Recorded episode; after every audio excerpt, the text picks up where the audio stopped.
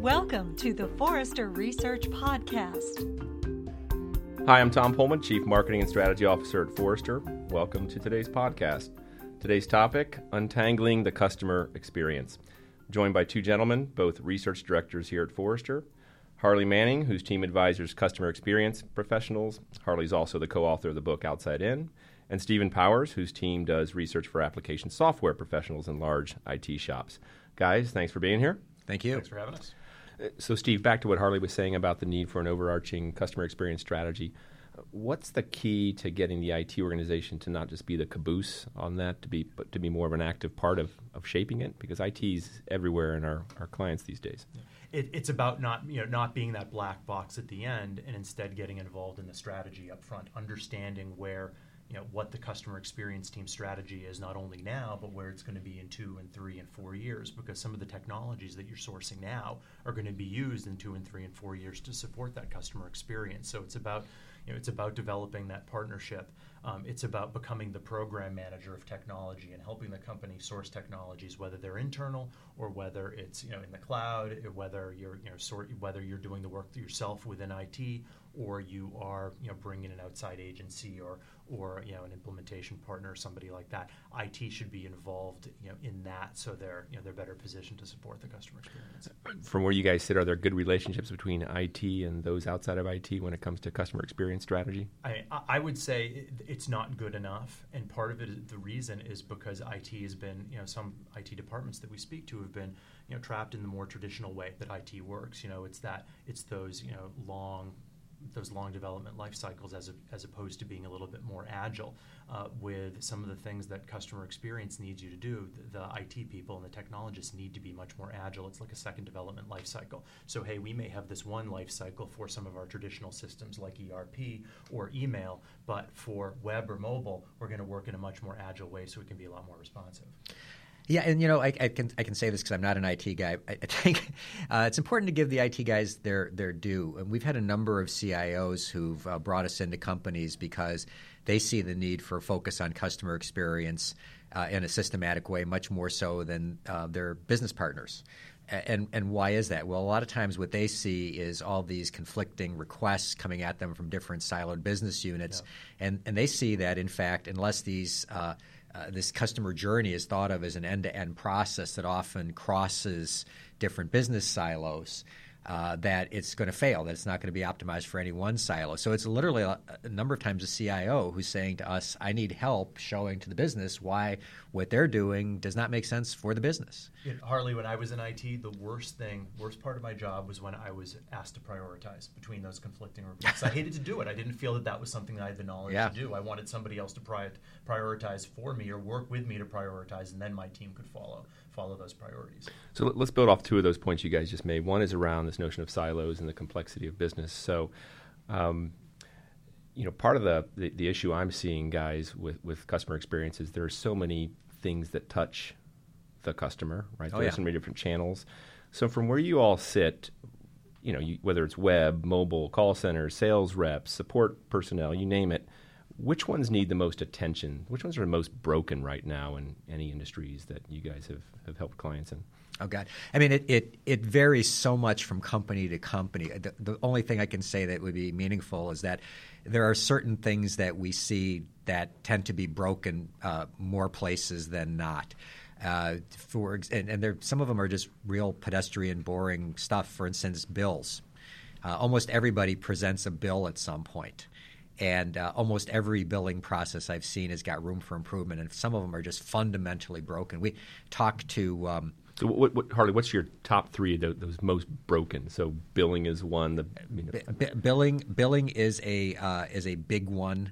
Um, uh, La- lack of first call resolution in the call center is another one because often what's happening is that the problem isn't very well understood. Um, so you can always look to your call center for some insight into what's going wrong in your business. What would I say be the third one? I don't. I don't know. I mean, those. What, what about websites? I'm just curious. I mean, it's such a you would think a mature discipline right now. Website design. And well, see, this is this is what I what I mean about it. Really depending. I mean, some companies just have really incredible websites, and they just you know, for instance, if you uh, uh, use the Fidelity website. Um, you know, does it have room for improvement? Yeah, it does. But you know, I, I have multiple accounts of Fidelity, and I'm able to do all kinds of stuff just trivially that you know takes moments and it's great. I wish I could say that about some of the other financial services institutions that I have relationships with. You know, some there's one in particular that I won't name because in general I like them, but their website just needs an overhaul because uh, it takes multiple redundant steps to do stuff, and I can just feel the brain of the web designer. You know, he was thinking, "Oh, I got to make sure that the user is sure that they're doing the right thing," and I'm going, "Why are you asking me this for the third time? Did I do something wrong? This can't be right." You know, so I'm getting less and less certain and confident, and more and more shaky as I'm going along. Whereas I'm sure the designer thought that he was holding my hand and reassuring me. So yeah, some you know, it, it's just it's totally different. You know, the, difference between a great website and an awful website, though, it makes a huge difference in terms of what you're spending on customer service costs. That's for darn sure. And I know that sometimes even when the customer experience on the website, you know, may appear okay, behind the scenes, it's it's a real nightmare to maintain. So that's what I see, oh, yeah. tend to see a lot of, or I tend to see a lot of the mobile websites are managed, being managed completely separately from the traditional websites. So there's problems with consistency, there's problems with reusing content and things like that. So those need overhauls. So it's funny, Steve. You mentioned this notion of behind the scenes, and I know you meant it in the context of maintaining a, a, a beast of a website, but part of the challenge with customer experience and the need to untangle it, guys, my understanding is let's say I'm that CEO in the elevator. Mm-hmm. Too many times that CEO is just thinking of customer experience as a, a better, friendlier, nicer touch in the channel, right? But as I understand your book, Outside In, Harley, it spends a lot of time on a, a bigger ecosystem behind just the, initial, the, the touch point with the clients. Can you elaborate on that? Yeah, sure. So um, if you take a if you just diagram a customer journey as they become aware of you and go through the evaluation process, et cetera. And then you look at what is it that they touched, either you know your your people, your partners, your websites, your IVR system, your call center agents, whatever. And then you start drawing lines straight down, looking at what are behind all of those people. You know, so behind that website is a person who designed that. There's a content management system. There are people who put the content in. You know, behind the call center, there's uh, some kind of a system that's helping the agent manage the relationship, some kind of a CRM system, et cetera. And you just keep dr- drawing down and down and down to what's behind all of those customer touches. It's like an iceberg you know the the part that the customer sees is a tiny fraction of all the things that go into that interaction. And so something as simple as a legal policy you know one of the examples in the book was something that happened at Charter where there was uh, uh, there you know people would buy small business customers would buy this software to get installed on uh, the routers that they owned and the Charter tech would show up and the installation would fail and long story really short, the reason was because there was a legal policy that prohibited the Charter tech from touching the client owned hardware. All, all they had to do was change a setting on the hardware. Now, did the, did the lawyer know that this policy was preventing the customers from getting the product they bought? They had no idea. They thought they were protecting Charter for, from liability. So once they did an ecosystem map and figured this out, the customer experience team at Charter. They went to the lawyers, they explained this to them. They said, ah, we never thought that this is what we were doing. We had no idea, and they ripped up the policy.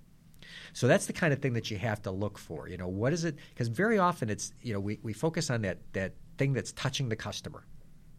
But it's not that at all. It's the thing behind whatever's touching the customer, a person or some kind of a system. Policies, processes, anti-customer policies that so many oh, companies yeah. have. Oh yeah, yeah, yeah, yeah, yeah. I mean, if you want to, so for instance, you know, we've seen a number of companies that have, have uh, revamped their call center. American Express is a great example, and it wasn't a simple fix. I mean, they literally went in and they changed the nature of what a uh, customer care agent was. It wasn't a phone agent; it's a customer care professional, and they changed the nature of how they compensate them, how they goal them them, uh, the nature of how they train them. They, they spend the bulk of their time training them in active listening.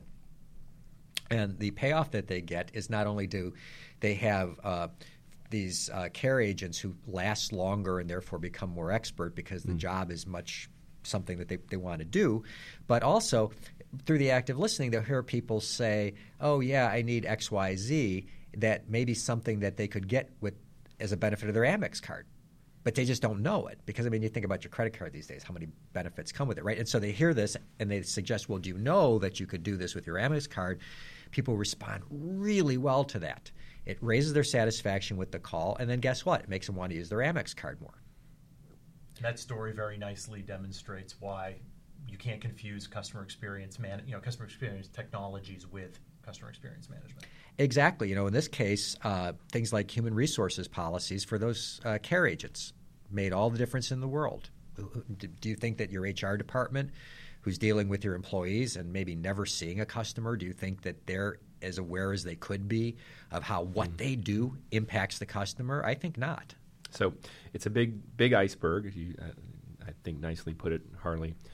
Guys, really appreciate your time today. So thanks for uh, joining us. And to all of those uh, of you out there, thanks for listening. I'm Tom Pohlmann. This has been a Forrester Research Podcast. For more information on how we can help you transform customer experience, go to forrester.com slash customer experience.